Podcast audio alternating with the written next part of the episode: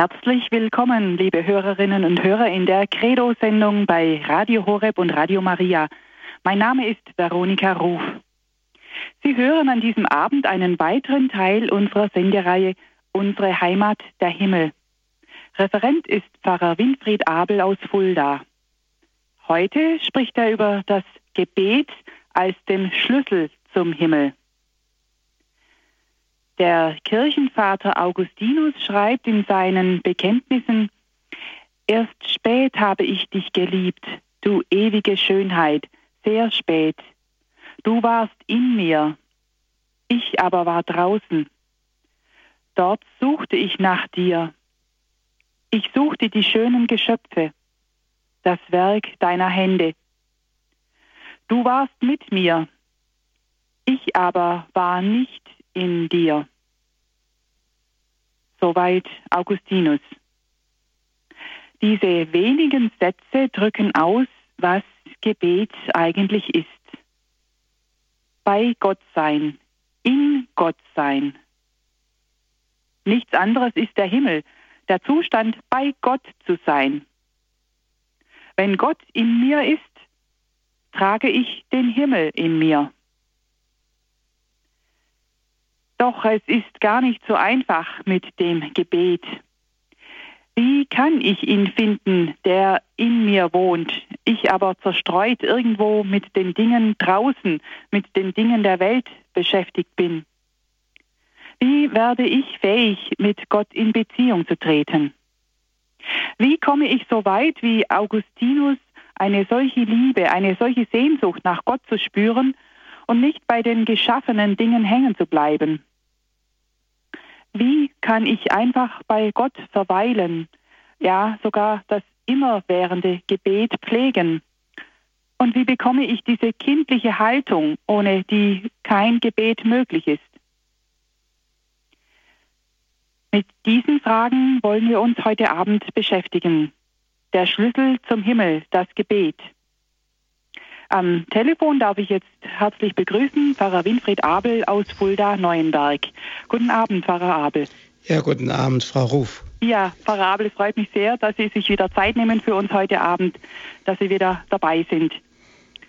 Ja, liebe Hörer, wie immer gibt es in einer knappen Dreiviertelstunde dann die Gelegenheit, dass Sie sich in das Gespräch einbringen. Und ich glaube, sehr viele von Ihnen können auch etwas über das Gebet sagen. Die Nummer, unter der Sie uns erreichen können, das sage ich Ihnen später an. Jetzt hören wir Ihnen zu, Pfarrer Abel. Ich bitte Sie um Ihren Vortrag. Liebe Hörerinnen und Hörer, ich bin gern wieder heute Abend mit Ihnen zusammen bei der Betrachtung des Himmels, über den wir ja schon an fünf Abenden gehört haben, der Himmel unserer Heimat. Dort ist unser Zuhause und dorthin geht auch unser ganzes Sehnen. Aber der Himmel ist ja nicht so weit weg. Wir haben das eben ja auch in der Anmoderation gehört. Nicht so weit weg, dass man meinte, man müsste auf irgendeinen Berg steigen oder in ein Flugzeug klettern, um dann den Himmel zu erreichen. Selbst mit einer Weltraumrakete kann ich den Himmel nicht erreichen, sondern das Gebet ist eine Leiter, so hat einmal der Pfarrer von Ars gesagt, eine Leiter, mit der ich in den Himmel steigen kann. Und das ist für jeden möglich, nicht nur für die, die besondere Künstler oder Akrobaten sind. Vielleicht haben Sie schon einmal von dem Existenzphilosophen Peter Wust gehört, der am 3. April 1940 56-jährig in Münster verstorben ist. Er war ein tiefgläubiger Katholik, Peter Wust, auch ein Zeitgenosse der heiligen Edith Stein, die er natürlich auch von Münster her kannte. Peter Wust starb, wie gesagt, mit 56 Jahren und hat vor seinem Tod einen Abschiedsbrief geschrieben an seine Studenten. Und dieser Abschiedsbrief machte die Runde damals bis in die entferntesten Schützengräben des Zweiten Weltkrieges, weil von diesen Worten, die der sterbende Philosoph da niederschrieb, so viel Kraft und Trost ausging. Ich darf einen kleinen Abschnitt aus diesem Abschiedsbrief Ihnen einmal vorlesen. Peter Wust schreibt, und wenn Sie mich nun noch fragen sollten, bevor ich jetzt gehe und endgültig gehe, ob ich nicht einen Zauberschlüssel kenne, der einem das letzte Tor zur Weisheit des Lebens erschließen könnte, dann würde ich Ihnen antworten, jawohl. Und zwar ist dieser Zauberschlüssel nicht die Reflexion, also das Nachdenken, wie Sie es von einem Philosophen vielleicht erwarten möchten, sondern das Gebet. Das Gebet als letzte Hingabe gefasst, macht still, macht kindlich, macht objektiv. Ein Mensch wächst für mich in dem Maße immer tiefer hinein in den Raum der Humanität, nicht des Humanismus, wie er zu beten imstande ist, wofern nur das rechte Beten gemeint ist. Gebet kennzeichnet als letzte Humilitas, als letzte Demut des Geistes. Die großen Dinge des Daseins werden nur den betenden Geistern geschenkt. Beten lernen aber kann man nur am besten im Leiden. Das ist seine persönliche existenzielle Erfahrung gewesen. Und damit hat er den Studenten, die irgendwo an der Ostfront oder irgendwo für das Deutsche Reich ihr Blut vergießen mussten, einen ganz wichtigen Schlüssel in die Hand gegeben. Dort konnten sie zu jeder Zeit, wo immer sie waren, mit dem Himmel in Verbindung treten. Von dieser letzten Humilitas, von der er spricht, also der tiefen Demut, schreibt er an einer anderen Stelle sterbend, alles, was ich gesagt habe, ist wie Spreu, nicht das Wesentliche. Ich habe religiös nichts erreicht. Ich habe keine Schätze anhäufen können. Ich stehe auf meiner zerschossenen Bastion und hisse die weiße Flagge. Ich kann mich nur auf Gnade und Ungnade der Barmherzigkeit Gottes ergeben. Gott mag nun kommen. Er mag mit mir fertig werden. Liebe Hörerinnen und Hörer, das ist tatsächlich so etwas wie eine Beschreibung des Gebetes. Der Mensch in seiner totalen Ohnmacht, der Mensch in seiner totalen Unfähigkeit, der Mensch, der vor Gott kapituliert mit seinen menschlichen Fähigkeiten und sich ganz auf Gott ausrichtet. Gott wird mit mir fertig. Er mag nun kommen. Er mag die Leere füllen. Er mag die Bruchstücke sammeln, er mag das alles zusammenbringen. Da merken wir, Gebet ist mehr als nur Worte machen, sondern Gebet ist eine zutiefst in das Herz gehende Erfahrung eines Menschen.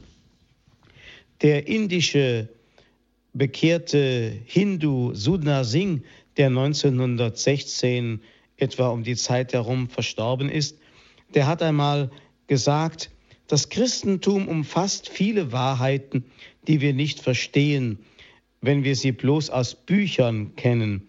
Sie werden nur dadurch verständlich, dass wir sie erleben. Denn das Christentum ist keine Buchreligion, sondern eine Religion des Lebens. Und der Ausdruck dieses Lebens ist das Gebet.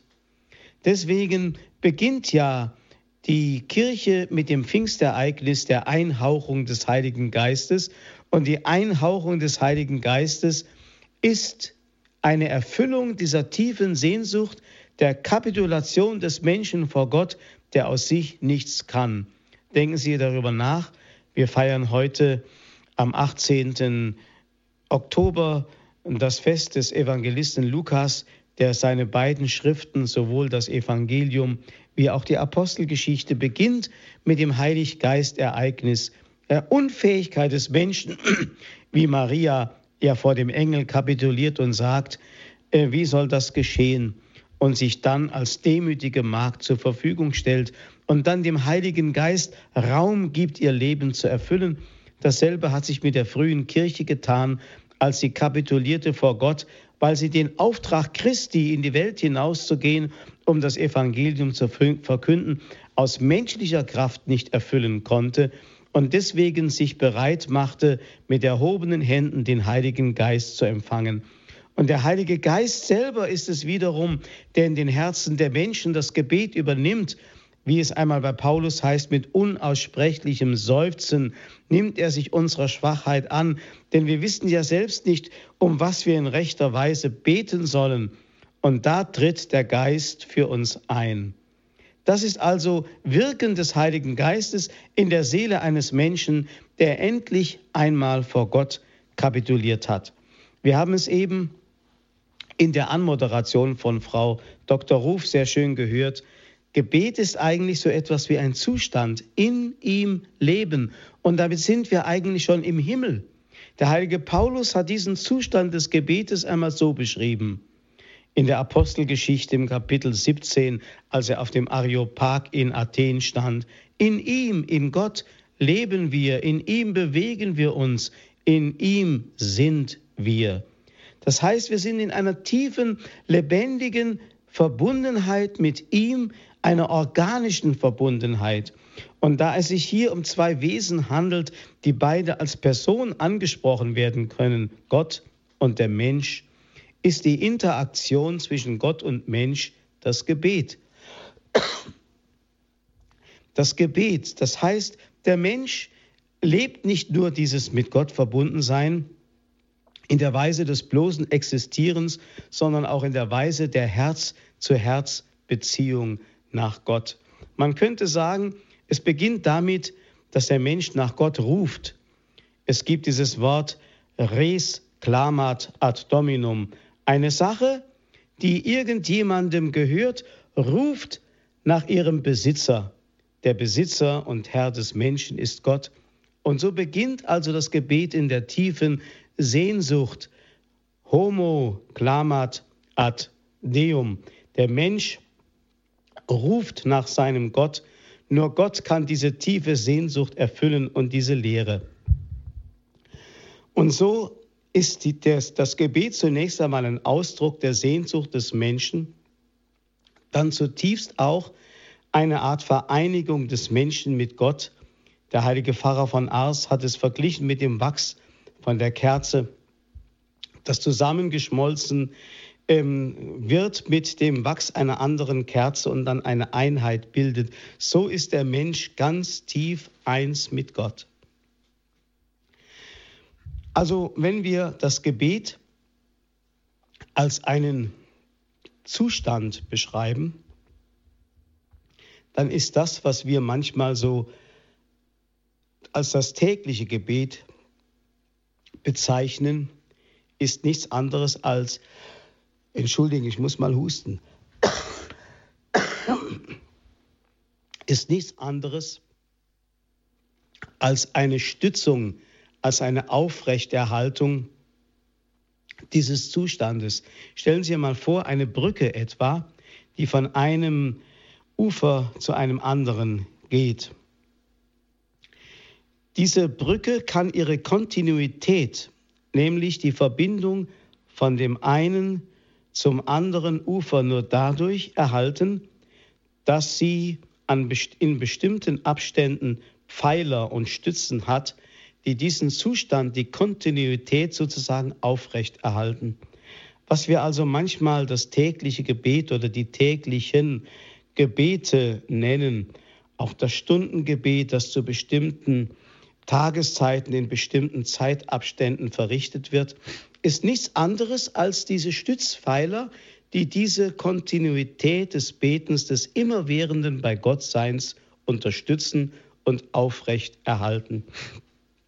Die Ostkirche kennt ja so etwas wie das Jesusgebet, das Jesusgebet, das ein Herzensgebet ist, das dem Menschen die Fähigkeit gibt, wenn er es erlernt hat, immerzu selbst wachend und schlafend bei Gott zu sein. Man könnte diesen Zustand etwa vergleichen mit dem Zustand von einem verheirateten Paar. Wenn beide verheiratet sind und sich wirklich eins wissen, nicht nur körperlich, sondern vor allem geistigerweise eins wissen, dann sind sie immerzu miteinander verbunden. Auch wenn sie kilometerweit oder weiß Gott wie von Kontinenten getrennt werden, sind sie immer eins im Geiste. Sie werden aneinander denken, sie werden dieses tiefe Verbundensein auf verschiedene Weise aufrecht zu erhalten versuchen, beispielsweise durch einen gelegentlichen Anruf. Heute gibt es die moderneren Techniken der Elektronik durch SMS und durch E-Mails und so weiter. Das heißt, der Mensch ist in diesem Zustand des Einsseins und dieser Zustand bringt ihn immer näher dem anderen dadurch, dass er sich auf verschiedene Weise auch bewusstseinsmäßig dem anderen nähert. Das heißt also, eine fundamentale Gebetstechnik besteht darin, dass ich mir diesen Zustand zunächst einmal bewusst mache. In ihm lebe ich, in ihm bewege ich mich, in ihm bin ich. Ich richte mich gewissermaßen ein in ihm, komme mir vielleicht vor wie ein kleines Baby im Schoß der Mutter und weiß, mich von allen Seiten geborgen, getragen, beschützt und geliebt, einfach umfangen von seiner Güte, umfangen von seiner Barmherzigkeit, angeschaut mit dem liebenden Auge Gottes, das mich mag, das mich will, das mich bejaht, das das Beste für mich vorgesehen hat. Also allein sich das bewusst machen, ist der Anfang des Gebetes. Und dem Heiligen Geist erlauben, dass er in mir betet.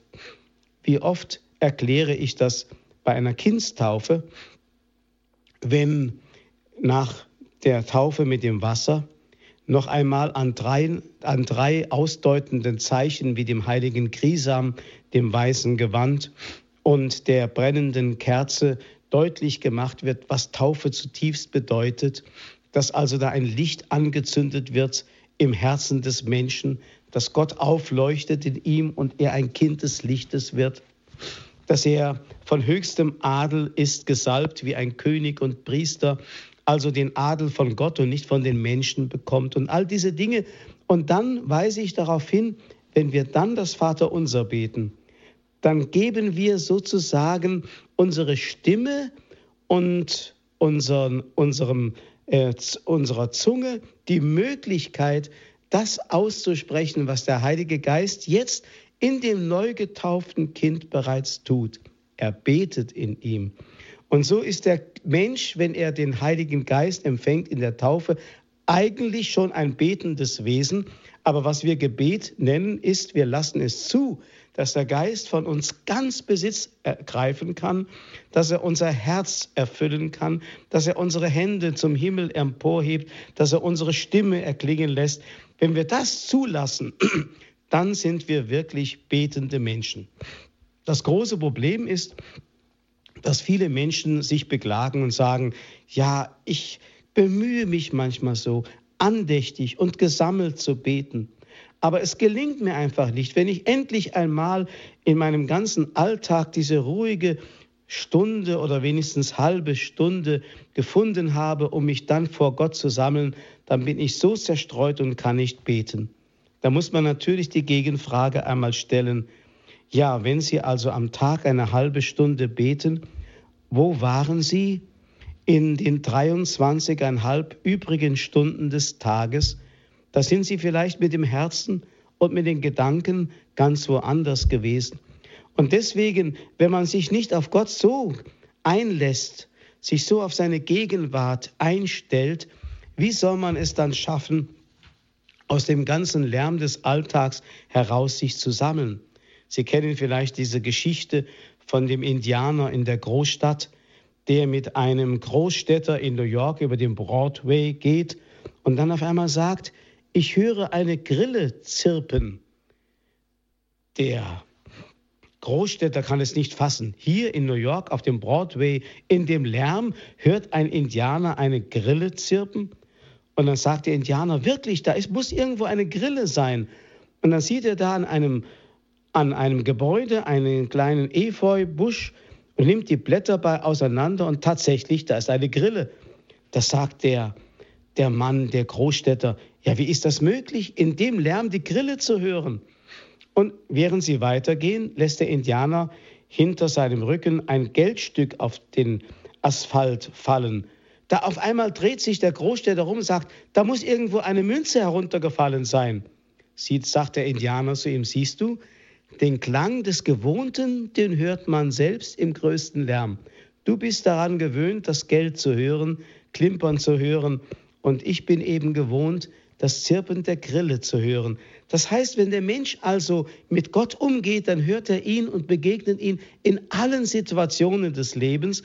Das heißt also ganz in ihm sein, mit ihm immer verbunden sein. Das bedeutet nicht, dass ich Tag, den ganzen Tag über mit dem Rosenkranz durch die Gegend laufen muss. Ich habe ja auch meine Arbeit zu verrichten und dies und jenes, habe Begegnung mit Menschen und alle möglichen Dinge und dennoch kann ich bei Gott sein. Der Inder Sundar Singh, der schreibt einmal, der Christ lebt schon hier auf der Erde im Himmel. Sein Leben im Himmel heißt Gebet, ständiger Umgang mit Gott im Gebet. Durch das Gebet werden wir mit Gottes Leben erfüllt und erfahren die Seligkeit des Himmels. Durch das Gebet wird diese Erde in Gottes Himmel verwandelt. Also sind wir tatsächlich durch das Gebet schon bei ihm und ganz in ihm. Und das ist nichts anderes als das, was man Himmel nennt. Jetzt werden wir mal einen kurzen Moment, eine Pause machen, um das noch einmal in uns nachklingen zu lassen. Und dann darf ich nach der Musikpause mit den Gedanken fortfahren.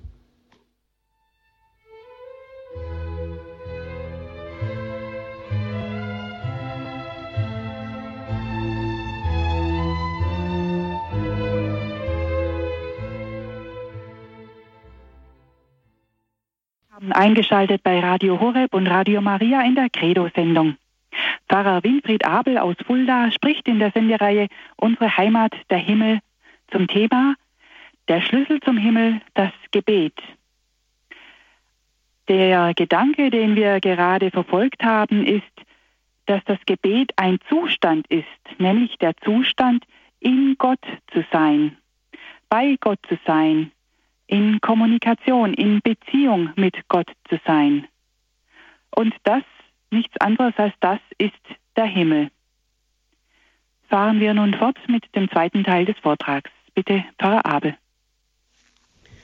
Liebe Hörerinnen und Hörer, vor kurzem hat Kardinal Meissner in Rom ein Interview gegeben am Rande der Bischofssynode und da hat er gesagt, Evangelisation und Weitergabe des Glaubens geschieht nicht durch Propaganda, sondern durch Ansteckung. Da ich ja nun heute Abend etwas erkältet bin, hoffe ich Sie nicht durch meine Erkältung Sie anzustecken, sondern durch den Geist, der Sie vermitteln will, eben auch in den Worten, die ich Ihnen heute Abend sagen darf, wenn ich über das Gebet spreche. Es ist etwas so Kostbares und der betende Mensch wirkt wirklich ansteckend. Menschen spüren, dieser hat etwas gefunden, was anderen oft abgeht. Wir haben von Peter Wust, dem äh, christlichen Existenzphilosophen, gehört, der sagt, der Betende wächst immer tiefer hinein in den Raum der Humanität. Das heißt, er wird immer mehr Mensch. Beten ist ein Prozess der Menschwerdung. Je tiefer der Mensch mit Gott verbunden ist, und das wird durch das Gebet ja immer wieder verstärkt, desto mehr wird er menschlich veredelt. Ja, das Gebet nennt Peter Wust als äh, letzte Humilitas. Das Wort Humilitas leitet sich ja von dem lateinischen Wort humus ab. Humilitas wird mit Demut übersetzt und Humus ist doch die Erde. Und die Erde ist demütig, sie empfängt den Samen, nimmt ihn auf, birgt den Samen. So sind wir empfänglich für Gott. Wir haben aus uns nichts. Alles Leben kommt von ihm. Er sät es in uns ein, wie in der Taufe beispielsweise. Und dadurch werden wir fähig, selbst wieder Leben in uns zu haben, so ähnlich wie Jesus etwa sagt, wer Durst hat, er komme zu mir und trinke, und er wird dann selber zu einer Quelle lebendigen Wassers werden für andere. Maria hat diesen Zustand der tiefsten Humilitas, der tiefsten Demut und Niedrigkeit ja in besonderer Weise erfüllt. Und genau deshalb, weil sie leer ist von allem, was nicht Gott ist, ist sie empfänglich für die Fülle der Gnade. Schon in der Antike hat man gesagt, die Tiefste Armut des Geschöpfseins ist in der Ehrfurcht vor Gott aktiv. Die Römer haben das die Pietas genannt, also die Frömmigkeit oder die Gottesfurcht. Cicero nennt diese Pietas, diese Haltung, die Grundlage aller Tugenden. Wenn das ein Heide sagt, dann müsste uns Christen das ja wirklich zu denken geben. Der Betende wächst immer tiefer hinein in den Raum der Humanität. Wir haben gespürt, das Beten macht darin objektiv. Das heißt, der Mensch erfährt sich in den wahren Größenverhältnissen. Gott ist ganz groß und ich bin winzig klein. Der heilige Franz von Assisi hat in seiner höchsten Ekstase auf dem Berg Laverna, als er die Wundmale empfing, immerzu dieses Gebet ähm, wiederholt, Wer bist du, gütigster Herr mein Gott, und wer bin ich, armseliger Wurm, dein Knecht? Immerzu hat er es wiederholt, wie Bruder Leo es hören konnte. Und damit hat er diese Objektivität erlangt. Gott ist ganz groß, ich bin ganz klein. Oder Johannes der Täufer hat diese Objektivität erfahren, wenn er sagt, er muss in mir wachsen, ich muss immer geringer werden oder besser gesagt, ich muss mein Geringsein immer mehr entdecken und erkennen. Und darin macht das Gebet auch kindlich. In der griechischen Philosophie wird gesagt, jedes Philosophieren beginnt mit dem Staunen können. Der Mensch staunt über Gott, über seine Größe, freut sich an Gott. Im, Buch Hiob, dem alttestamentlichen Buch, da heißt es einmal, denkt daran, hoch das Werk Gottes zu preisen, von dem die Menschen Lieder singen. Alle Welt schaut es voll Staunen, von ferne nur erblickt es der Mensch. Sieh, Gott ist groß, nicht zu begreifen, unerforschlich ist die Zahl seiner Jahre. Oder bei Jesaja heißt es im Kapitel 52, jetzt aber setzt er viele Völker in Staunen. Könige müssen vor ihm verstummen. Denn was man ihnen noch nie erzählt hat, das sehen sie nun, was sie niemals hörten, das erfahren sie jetzt. Das heißt, beten kann auch ein Verstummen vor Gott sein.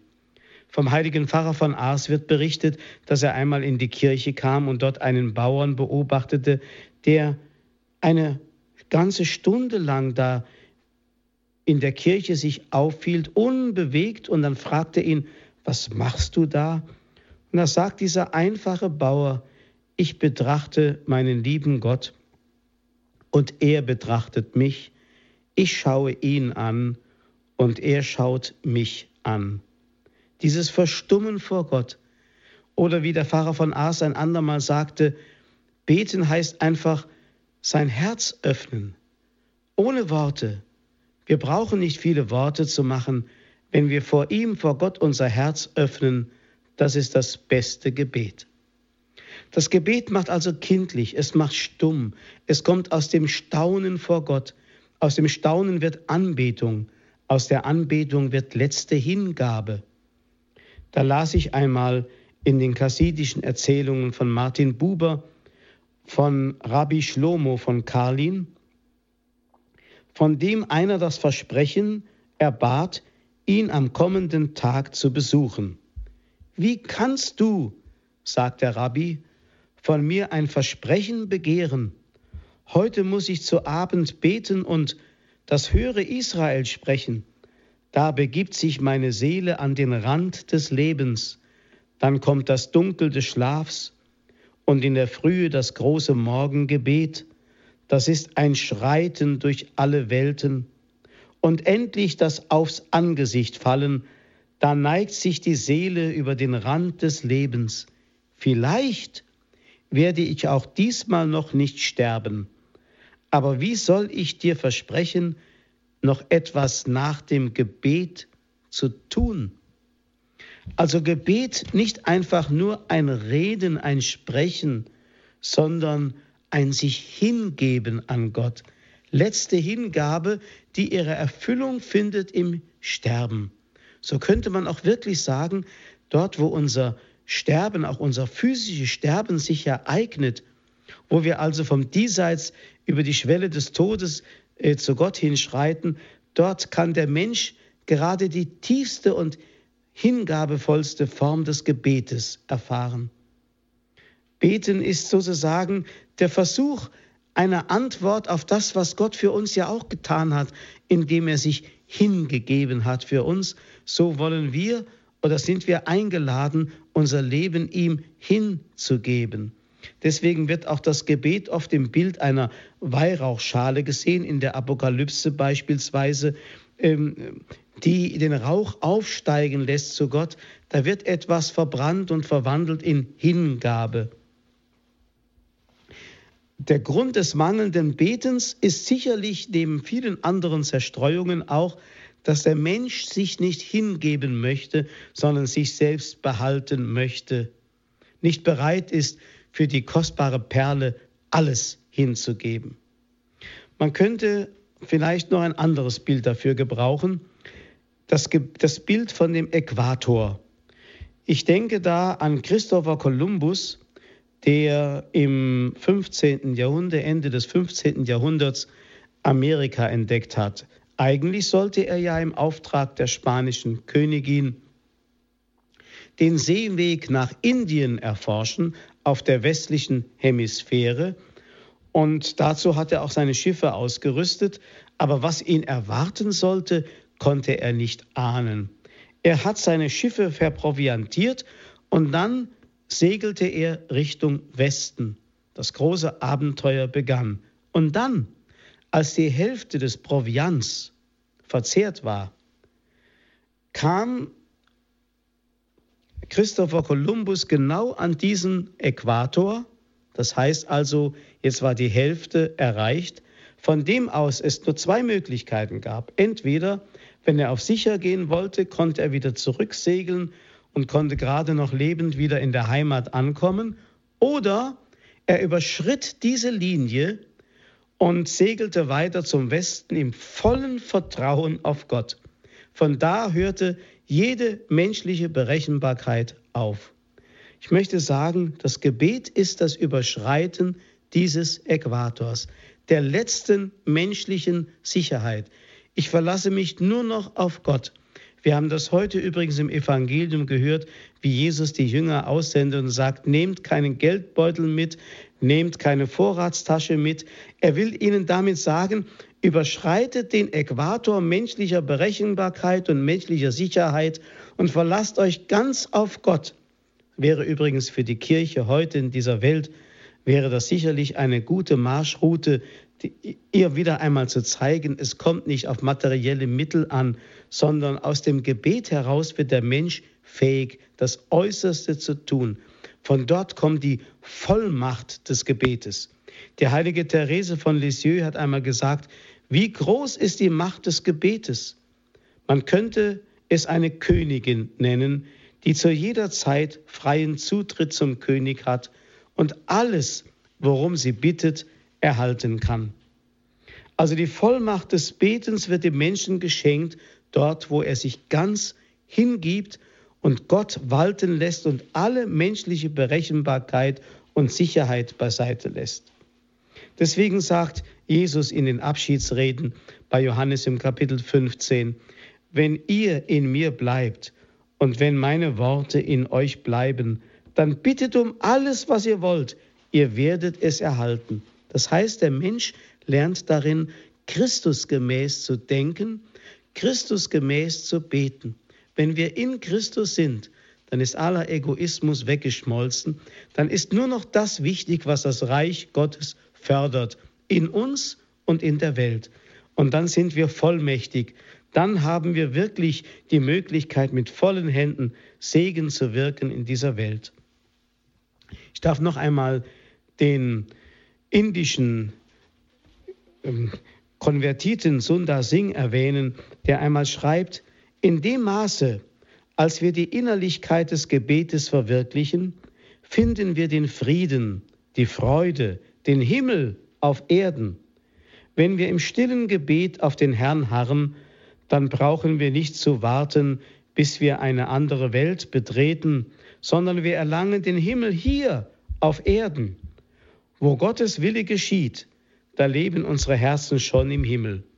Der Christ lebt schon hier auf Erden im Himmel. Sein Leben im Himmel heißt Gebet. Durch das Gebet wird diese Erde in Gottes Himmel verwandelt. Ja, so wird das Gebet wirklich zu einem Schlüssel. Die Türen öffnen sich.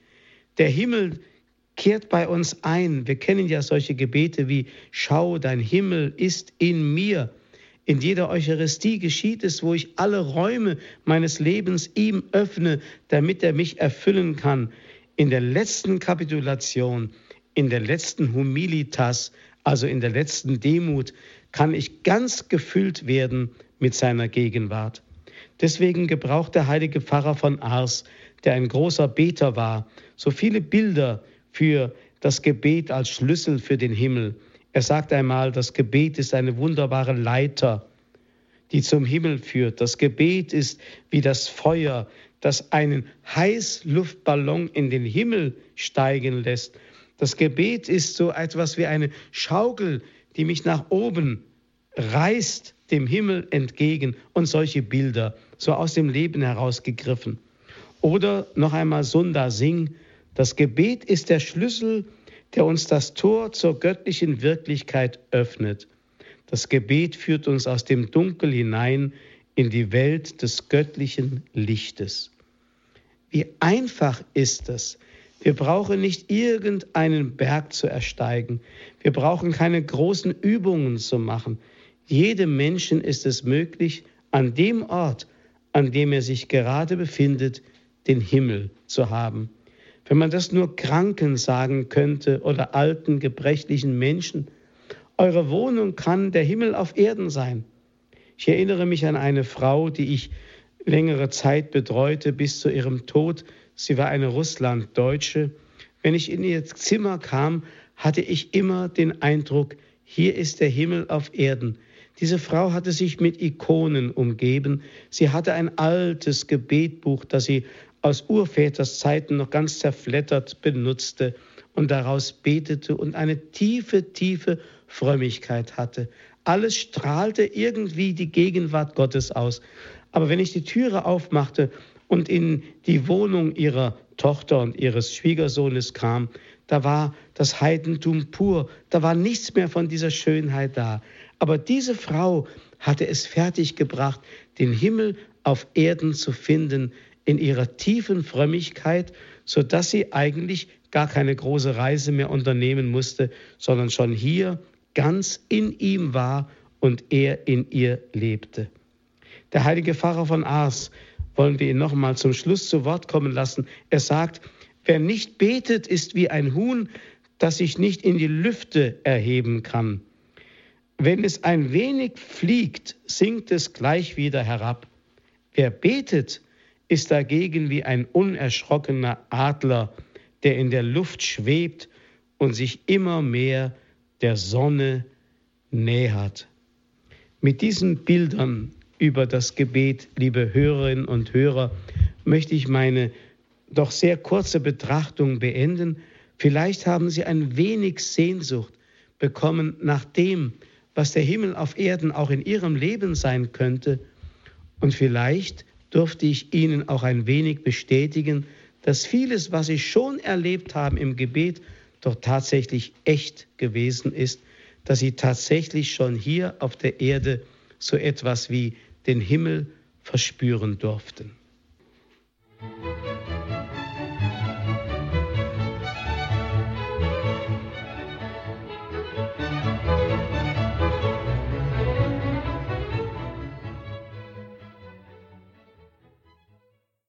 Hören Radio Horeb und Radio Maria in der Credo-Sendung. Unser Thema heute, der Schlüssel zum Himmel, das Gebet. Es spricht zu uns Pfarrer Winfried Abel aus Fulda Neuenberg. Pfarrer Abel, herzlichen Dank für Ihren so aufschlussreichen Vortrag. Sie haben uns eine ganze Theologie des Gebetes erschlossen. Das Beten als ein Zustand, in dem wir uns befinden, ein Zustand in Gott zu sein, und in Gott sein bedeutet im Himmel sein, den Himmel in uns zu tragen. Auch das immerwährende Gebet ist dabei sehr hilfreich, ja unerlässlich. Jetzt mag mancher fragen, ja, das ist schon sehr hoch angesetzt. Was ich tue mir sehr schwer, wenn ich bin jemand, der betet vielleicht nur sporadisch mal zu einem besonderen Anlass, etwa wenn ich etwas Schönes erlebt habe oder oder auch das Gegenteil, wenn wenn ich in große Not bin. Wie kann man so jemandem eine Hilfestellung geben, äh, auch mal ohne Anlass zu beten, dass man, dass derjenige oder diejenige so mehr hineinkommt in, in, in diesen Zustand des, des Betens? Also es gehört natürlich auch eine gewisse Einübung oder ich möchte auch sagen Askese. Und das Wort Askese ist ja der griechische Ausdruck für Einübung ins Gebet. Das besteht einfach darin, dass ich diesen Zustand, von dem ich sprach, dieses in Gott sein, mir immer wieder bewusst mache. Aber das geschieht auch, kann auch nur dadurch geschehen, dass ich einen Raum dafür schaffe in mir, dass es still wird, dass ich mal abschalte von all den Dingen, die mich stören. Wenn ich natürlich morgen schon aufwache mit dem Radiowecker im Hintergrund und dann schon vom Lärm des Alltags eingeholt werde, und so im Lärm des Alltags bis zum Abend bin, bis zum Schlafengehen, dann werde ich wahrscheinlich kaum ein betender Mensch werden können. Also ist es gut, Räume der Stille zu haben. Und das könnte jeder Mensch haben, auch wenn er ein sehr gestresstes Alltagsleben hat, aber so irgendwie am Morgen, ähm, vielleicht äh, beim Aufstehen, nach dem Aufstehen, vielleicht eine Viertelstunde, eine halbe Stunde oder während des Tages einmal einen solchen Raum aufsuchen, wo ich ganz vor Gott sein kann. Oder beim Autofahren wäre das auch eine Möglichkeit, dass ich mal das Radio ausschalte und dann einfach mir bewusst mache, er ist jetzt bei mir und ich bin in ihm und wir fahren jetzt zusammen sozusagen durch die Gegend und ich darf mit ihm im Zwiegespräch sein. Also es gibt viele Möglichkeiten, das einfach einzuüben. Mhm. Also gerade die Stille, die Sie genannt haben, das ist sehr wichtig. Und doch können vielleicht auch Beter, die es gewohnt sind, in Rosenkranz zu beten oder so, manchmal wenig mit der Stille anfangen. Wie kann man gerade solche Menschen da noch mehr hineinführen in diese Stille, dass sie sagen, ja, das ist jetzt kein leerer Raum einfach, sondern da passiert was? Ja, bei diesen Leuten ist oft die Gefahr, dass das, das Gebet mit Geblapper verwechselt wird. Mhm. Ich denke zum Beispiel daran, wir haben hier jedes Jahr ja auch an einem Tag den Tag der Anbetung des Allerheiligsten in unserer Kirche. Und früher war es immer so, dass jede Stunde ausgefüllt war von irgendeiner Gruppe, die diese Stunde gestaltet hat. Da wurden also Litaneien gebetet und alle möglichen Texte vorgebetet. Man wurde zugedröhnt sozusagen mhm. mit Texten. Und nun habe ich das einfach abgeschafft und habe stille Anbetung angeboten, mhm. den ganzen Tag bis zu einer äh, abschließenden eucharistischen Feierstunde. Und das ist etwas so Wohltuendes, einfach mal still zu werden. Diese Leute, die immer nur plappern müssen, die wissen gar nicht, dass Beten an erster Stelle hören ist und dann mhm. erst sprechen. Mhm. Also Gott will uns ja etwas sagen. Und nicht wir haben ihm sowieso nicht viel zu sagen, aber er hat uns etwas zu sagen. Und deswegen müssen wir zunächst einmal das Hören lernen, äh, wieder einüben, dass wir still werden vor Gott, dass er in unsere Seele hineinsprechen kann. Und das ist natürlich eine Sache, die den Menschen, die immer nur den Lärm verursachen, selbst beim Gebet und immer nur laut es haben müssen, für die ist es natürlich schwer, sich da innerlich umzustellen. Ja, und wie Sie sagen, es fehlt vielleicht auch an diesem Bewusstsein oder diesem Wissen, dass Gebet jetzt nicht äh, Sprechen ist, sozusagen laut sprechen oder auch äh, flüstern, äh, dass ich was tun muss, sondern dieses erstmal Hören auf Gott. Ja, es heißt ja in der Heiligen Schrift, am Anfang war das Wort und das Wort war bei Gott und nicht bei den Menschen. Mhm. Das heißt also, er hat uns Menschen etwas zu sagen und aus dem Wort sind wir ja auch geworden. Denn äh, wir sind ja nichts anderes als fleischgewordenes Wort Gottes. Und, und, und zwar, wenn er spricht, dann ist es Liebe, die sich ausspricht. Dass ich existiere, ist sozusagen Ergebnis einer Liebe, die ins die äh, Wort, äh, fleischgewordenes Wort ist. Und darauf dürfen wir dann auch Antwort geben. Aber zunächst einmal ist es dieses sich ganz still vor Gott verhalten, wie ein Kind bei seiner Mutter, so heißt es in einem Psalm. So ist meine Seele still bei dir. Mhm. Das ist ein ganz wertvoller Hinweis. Wir sind ja mitten im Gespräch. Ich darf Sie, liebe Hörerinnen und Hörer, äh, auffordern und, und, bitten, dass Sie anrufen. Die Leitungen sind frei. Ich sage noch einmal die Nummer durch. Das ist die 089 517 008 008.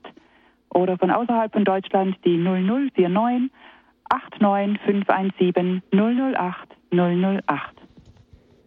Ja, Pfarrer Abel, wie wichtig ist es denn, sich in seiner Gefühls- und seiner Geisteslage in ein, ein jeweiliges Gebet auch hineinversetzen zu können? Wie sehr muss ich mich mit Worten identifizieren oder wie, wie sehr kann ich auch meine Gefühle da spielen lassen, gerade in der Stille, die wir angesprochen haben, dass, dass es auch wirklich Gebet ist?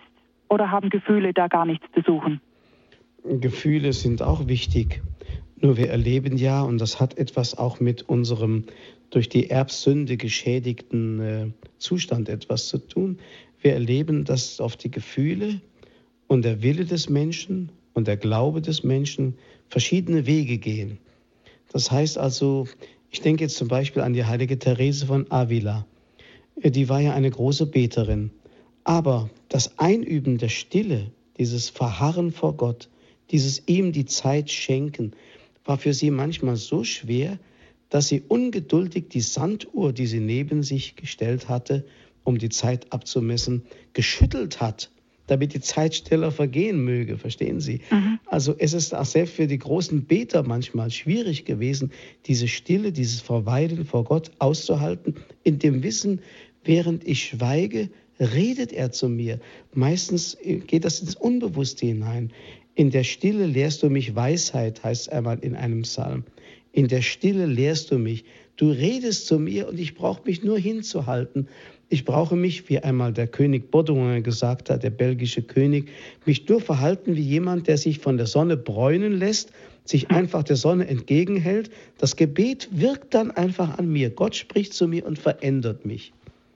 Ja, das ist tröstlich, dass Sie gerade die, äh, heilige Theresia äh, genannt haben, die es auch nicht leicht hatte mit, mit dem Beten. Da meint man ja, die großen Heiligen, die sind so vertieft im Gebet und sind nur auf Gott ausgerichtet, aber ja, von wegen. Also da, das ist uns auch, äh, glaube ich, eine Hilfe zu merken, jeder und jede hat damit zu kämpfen, in, mit dem Gebet und auszuharren, in, in Geduld auch.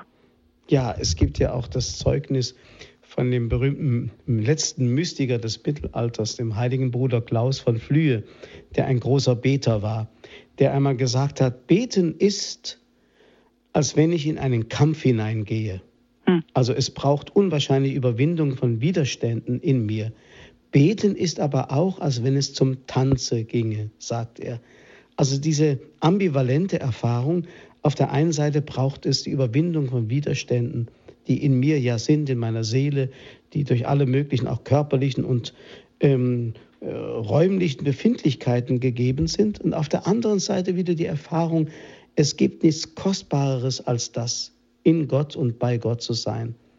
Und äh, ein, ein bester Erweis dafür, wie wertvoll das Gebet ist, ist allein schon davon abzuleiten, dass man niemals, wenn man gebetet hat, den Eindruck hat, Zeit vergeudet zu haben.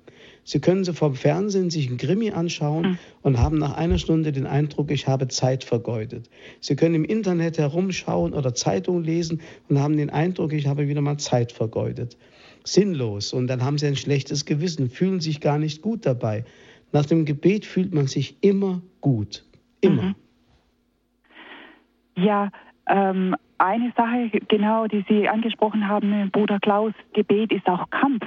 Also kann es auch Kampf sein, dass ich meiner momentanen Gefühlslage vielleicht nicht äh, gehorche und, und genau das Gegenteil tue. Also wenn ich mich jetzt zum Beispiel ziemlich mies fühle und äh, mir gar nicht nach Lobpreis ist oder Lobgebet, äh, kann man sich dann da äh, auch ähm, aufrichten, so nach dem Motto, wenn dir nicht danach ist, Gott zu loben, dann lobe ihn, bis dir danach ist? Wo hat also das äußere Tun Einfluss auf mein Inneres? Das kann man bestimmt auch dadurch erreichen. Also man muss Acht geben, wenn man nur nach seiner Gefühlslage sich verhält, dann wird man wahrscheinlich niemals irgendwie in einer Sache Erfolg haben, weder schulisch noch beruflich. Denn wenn es nur nach Gefühl ginge, würde ich morgens im Bett liegen bleiben und würde gar nicht an die Arbeit gehen und würde sagen, ich habe jetzt keine Lust. Und Sie wissen ja, wie heute so manche Menschen sich verhalten. Also man muss manchmal gegen seine Gefühle oder wenn ein Mann ähm, mit seiner Frau zusammenlebt und er weiß, es tut ihr einfach gut, ihr mal wieder einen Blumenstrauß zu bringen oder ihr eine Zärtlichkeit zu erweisen, obwohl mir gar nicht danach ist, aber die Liebe sucht solche Wege, braucht einfach solche Wege. Und im Verhältnis zu Gott ist es ganz genauso. Deswegen sage ich manchmal den Leuten, äh, auch den Kindern und Jugendlichen, also wenn ihr keine Lust habt, sonntags in die Kirche zu gehen, weil euch nicht danach ist, ihr würdet vielleicht lieber im Bette liegen bleiben oder dies und jenes, dann ehrt ihr allein schon dadurch Gott, indem ihr diese Trägheit überwindet und diese Stunde Gott schenkt, auch wenn ihr vielleicht in dieser Stunde gar nicht so besonders fromm und Gottes innig beten könnt, aber immerhin, ihr habt wenigstens euch aufgerafft, ihm diese Zeit zu schenken. Und das ist schon wertvoll. Wir haben eine erste Hörerin. Guten Abend. Guten Abend. Ja? Äh, ja, ich hätte etwas dazu zu sagen. Ich habe immer Firmengruppen gehabt und da hat mal eins der Firmenkinder den Bischof gefragt, Herr Bischof, wie lernt man denn beten? Da hat er ganz schlicht gesagt den Kindern, Beten lernt man durch Beten. Das muss man auch immer wieder mal sagen. Also ich meine, wir wissen es. Beten lernt man durch Beten. Und dann hätte ich noch was. Ich war mal zu drei Tage zu einem äh, Seminar, also im Kloster. Da gab es dann auch Nachtanbetung die ganze Nacht, zwei Nächte durch. Und als wir da wiederkamen, da sagte unser Pastor, Sie sehen so verändert aus im Gesicht. Ah ja. die Anbetung, die, die, die Sonne, die strahlt. Ja, und das spiegelt sich dann im Gesicht das wieder. sich- also das hat er wirklich gesagt. Mhm. Ja, sehr schön. Also so, so kenne ich sie gar nicht. Da habe ich gedacht, hat er später nie mehr gesagt. Das muss man so ge gemerkt haben. Ja, das äh, weiß man wohl von sich selber jetzt nicht, sondern die anderen merken es Ja, dann. ja. Aha. Diese eucharistische Anbetung. Wir sind dann nachts aufgestanden, mehrmals so stündlich und immer wieder in die Anbetung gegangen. Ja, sehr schön. Ja. Dankeschön für Ihren Anruf. Danke für den Beitrag. Ja, Alles Gute wiederhören. Ihnen. Wiederhören. Ja, Pfarrer Abel, ein Satz hat mich noch ganz nicht mehr losgelassen, jetzt während der Sendung, den Sie zitiert haben von Peter Wust. Und zwar, beten lernen kann man am besten im Leiden. Das hat mir doch zu denken gegeben. Ist es denn nicht gerade andersherum, dass man im Leiden es besonders schwer hat zu beten? Natürlich hat man es da schwer. Aber das Leiden ähm, bringt eine gewisse Unabänderlichkeit mit sich. Ich kann nicht sozusagen da einfach raus. Ich habe das also auch vor anderthalb Jahren mal erlebt, als ich ähm, zwei Wochen auf der Intensivstation gelegen habe, an sämtlichen Geräten und Schläuchen und so weiter angeschlossen. Und da habe ich so dieses Gekreuzigtsein mit Christus mal so erfahren. Ich kann da jetzt nicht raus. Ich bin jetzt einfach da drin. Und diese Unabänderlichkeit zum Gebet machen, ohne große Worte, einfach sagen, lieber Gott, ich möchte jetzt einfach dieses Leiden dir schenken oder möchte es zu einer Form der Hingabe und der Liebe machen. Das ist natürlich eine besondere Form des Gebetes, die gar nicht groß mystisch sein muss. Da macht man keine tollen Erfahrungen. Aber ich glaube, in dem Zusammenhang von dieser Geschichte von diesem Rabbi, der erzählt hat, dass das Gebet eigentlich letzte Hingabe ist, wo ich die Schwelle des Todes fast schon überschreite und gar nicht weiß, ob mich Gott nochmal zurückholen wird in dieses Leben. Das ist eigentlich so diese existenzielle Erfahrung, die man nur machen kann, wenn man selbst hineingetaucht ist in das Leid. Mhm. Ja, vielleicht haben wir nachher noch Gelegenheit, das zu vertiefen. Ich möchte eine weitere Hörerin dran nehmen, Frau Hörmann aus Rottweil. Guten Abend. Ich wollte Herrn Pfarrer Abel einmal fragen. Ich bin öfter in der eucharistischen äh, stillen Anbetung und er hat gesagt, dass da Gott zu einem spricht und das dann ins Unbewusste geht. Aber wenn man jetzt immer so viel Gedanken hat oder mit den Gedanken kämpft, geht es dann auch, spricht dann Gott das auch ins Unbewusste? Das wollte ich fragen. Mhm. Also wenn Sie sich natürlich vor das Allerheiligste hinsetzen und Zeitungen dabei lesen, wird nicht viel dabei passieren. Nein, nein. Also so darf man nicht abgelenkt sein. Aber wenn doch in Ihnen dieser innere Wunsch da ist, vor Gott einfach da zu sein Und äh, auch wenn so manche Dinge in sie einströmen, vielleicht können sie dann auch es fertigbringen, diese auf sie einströmenden Gedanken, und das ist ja bei uns leider oft der Fall, dass der Alltag dauernd uns wieder daheim sucht und alle möglichen Dinge. Manche Frauen sind sogar beim Beten bei ihren Kochrezepten und solchen Geschichten dass man das einfach dem Herrn schenkt und sagt, Herr, ich übergebe dir das jetzt, auch diese ganze Zerstreutheit. Und ich möchte wirklich vor dir jetzt so sein, wie du mich haben möchtest. Und dann bin ich ganz sicher, dass auch da gilt, im Geheimen lehrst du mich Weisheit. Du sprichst zu mir, auch wenn ich es oft nicht verstehe. Denn Gott schaut auf den guten Willen und auf das Herz und nicht immer auf die perfekte ähm, Unabgelenktheit. Ich habe zum Beispiel mal gehört, wie jemand zu Gott gebetet hat und sagte, lieber Gott, nimm mir doch meine Zerstreutheit. Und da hat Gott zu ihm gesagt, ich will gar nicht dein ähm, gesammeltes Beten ich möchte, dass du die Sehnsucht danach behältst. Das war alles. Ja, schön. Vielen Dank. Ja, Dankeschön. Dankeschön. Danke. Alles Gute nach Rottweil. Dankeschön. Einen letzten Anruf können wir noch äh, annehmen. Eine Dame hat uns erreicht, eine Hörerin. Guten Abend. Ja, guten Abend. Ja. Ich möchte mich zuerst ganz herzlich bedanken und ich äh, würde diesen Vortrag, dem pflichte ich total bei. Und ich würde als erstes sagen, dass ich in den 80er Jahren einen Meditationslehrgang gemacht habe und dass ich in, diesen, in dieser Zeit das Stille sein und das zu sich finden zum ersten Mal so tief erfahren habe und gemerkt habe, dass wirklich bei diesem gar nicht sprechen so Christus einkehrt. Es war also die, das aller, allergrößte Erlebnis für mich und ich habe das auch bis heute beibehalten. Und als zweites möchte ich sagen, dass ich ganz häufig, wenn ich bei der Arbeit bin, plötzlich gerufen werde. Also ich habe ganz feste Gebetszeiten und äh, fast auf die Minute ist es so, als ob der Heilige Geist sagt, die Zeit ist dran, du musst jetzt beten. Und äh, ich finde wirklich, dass dieses ähm, auch oder nur das Wort, oh Jesus, danke oder äh, immer diese kleinen Dinge, egal wo ich bin, unterwegs oder wenn ich gerade mit Menschen spreche, dann sage ich immer, jetzt bist du dabei. Also ich, ich lasse den Faden auch nicht so gerne im Laufe des Tages abreißen, sondern das, was Sie gesagt haben, das mache ich einfach über Jahre. Und ich muss sagen, dieses der, den Himmel hier auf Erden erleben können, das habe ich ganz oft. Ich habe oft so eine große Freude, dass ich manchmal denke, du zerspringst vor Freude. Also vielen Dank und Ihr Vortrag hat mir ganz aus der Seele gesprochen. Auf Wiederhören. Ja, danke schön. Danke für dieses wunderbare Zeugnis jetzt noch zum Abschluss der Sendung. Sie haben noch einmal alles so zusammengefasst, was wir jetzt versucht haben, in, die, in dieser ganzen Stunde äh, so zu besprechen. Danke auch Ihnen, Pfarrer Abel, dass Sie sich jetzt heute Abend wieder diese Zeit für uns genommen haben. Ja, ja wir haben schön. noch einen Teil, der dann noch folgen wird zum Himmel und dann schließen wir diese Sendereihe ab jetzt für heute Abend danke ich Ihnen ganz herzlich und freue mich schon noch auf diese letzte Sendung dann. Zum Nachhören der Sendung können Sie, liebe Hörerinnen und Hörer, sich eine CD bestellen beim CD-Dienst unter der Telefonnummer 08323 9675 120. 08323 9675 120 oder Sie gehen auf unsere Homepage www.horeb.org und laden sich die Sendung als Podcast herunter. Herzlichen Dank, dass Sie alle zugehört haben. Danke auch jetzt für die zahlreichen Anrufe, für Ihre Beiträge, für Ihr Zeugnis. Und jetzt darf ich Sie bitten, zum Schluss, Pfarrer Abel, dass Sie uns noch den priesterlichen Segen geben. Ja. Auf die Fürsprache der heiligen Gottesmutter Maria, aller Engel und Heiligen, segne euch der Herr.